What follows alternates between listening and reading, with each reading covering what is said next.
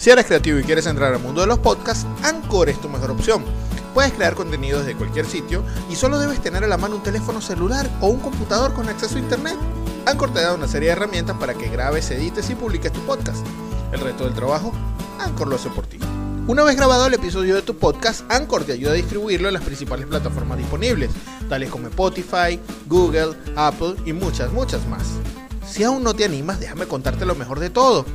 Es gratis y no necesitas una extensa audiencia para comenzar a monetizar. ¿Qué esperas? Ingresa ya a Play Store desde tu smartphone, descarga la app para que comiences a compartir tus ideas con el mundo. También puedes ingresar al sitio anchor.fm para que tu creatividad le dé la vuelta al globo.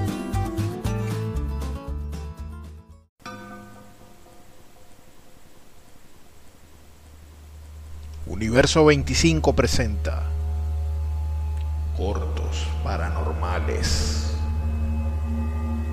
Experiencias 100% reales, vividas por gente común como usted o yo.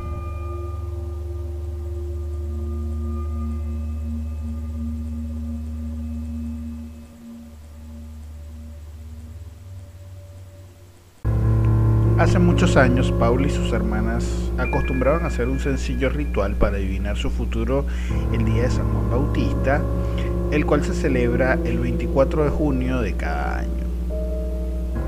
El solsticio de verano coincide con esta festividad religiosa. Probablemente esto hace que el día sea especial desde el punto de vista energético, esotérico y paranormal, haciendo que cierto tipo de rituales permitan a sus ejecutores conocer su futuro a corto plazo. El ritual invocado por Paul y sus hermanas consistía en encender una vela el día de San Juan Bautista justo al mediodía y verter su cera en un recipiente con agua.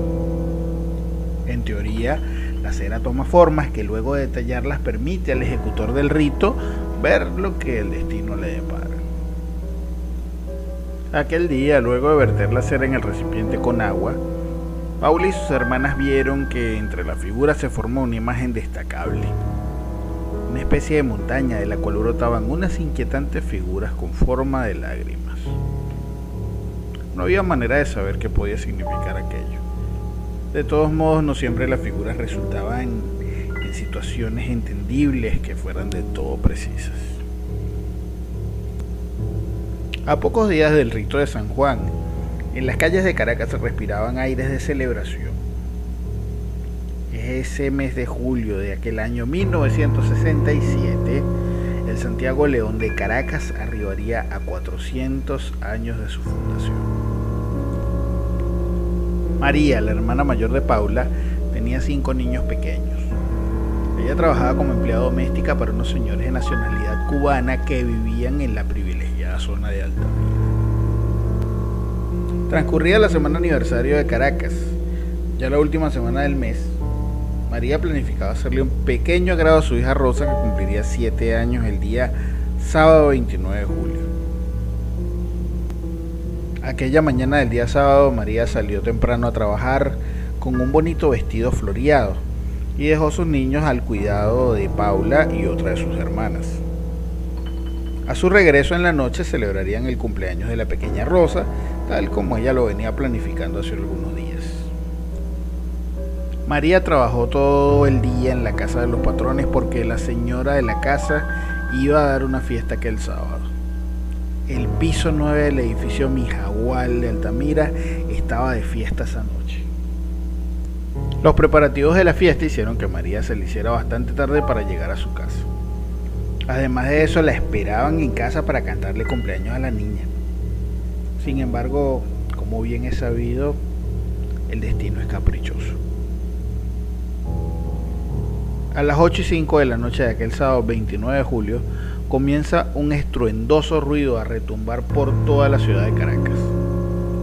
Un sismo de aproximadamente 6,7 grados en la escala de Richter sacude la ciudad causando graves destrozos.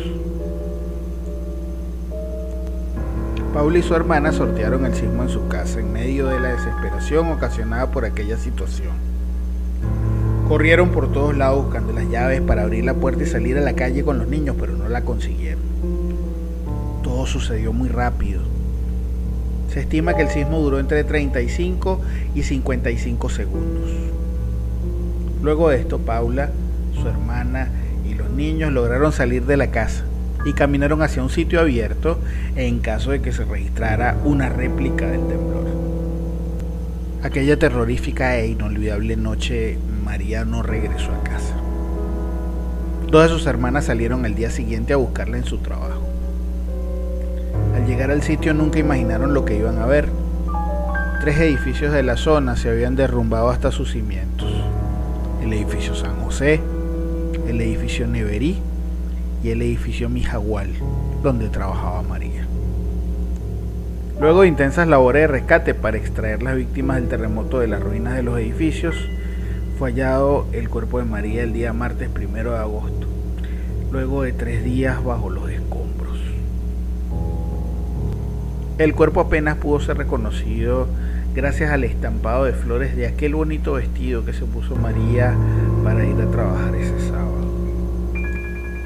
Hace un mes y ocho días que Paula y sus hermanas habían visto en la cera de la vela la montaña de la cual salían las lágrimas.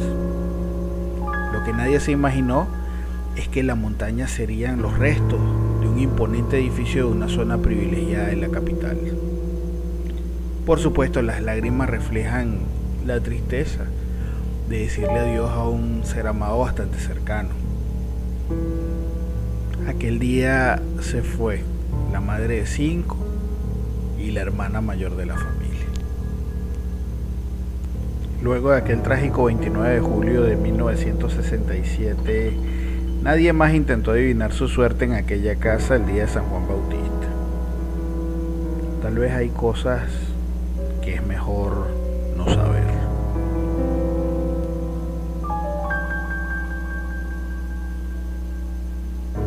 Si te gustó nuestro contenido, compártenos tu comentario, suscríbete, dale like a la campanita para que te llegue la notificación de actualizaciones de nuestro canal de YouTube Universo 25. También puedes escucharnos en Anchor FM y las principales plataformas de podcast.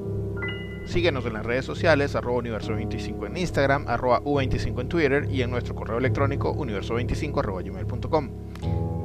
Si deseas compartir tu experiencia paranormal y que la relatemos en este espacio, por favor escríbenos. Quien moderó para ustedes, Francisco Galíndez. Hasta el próximo episodio.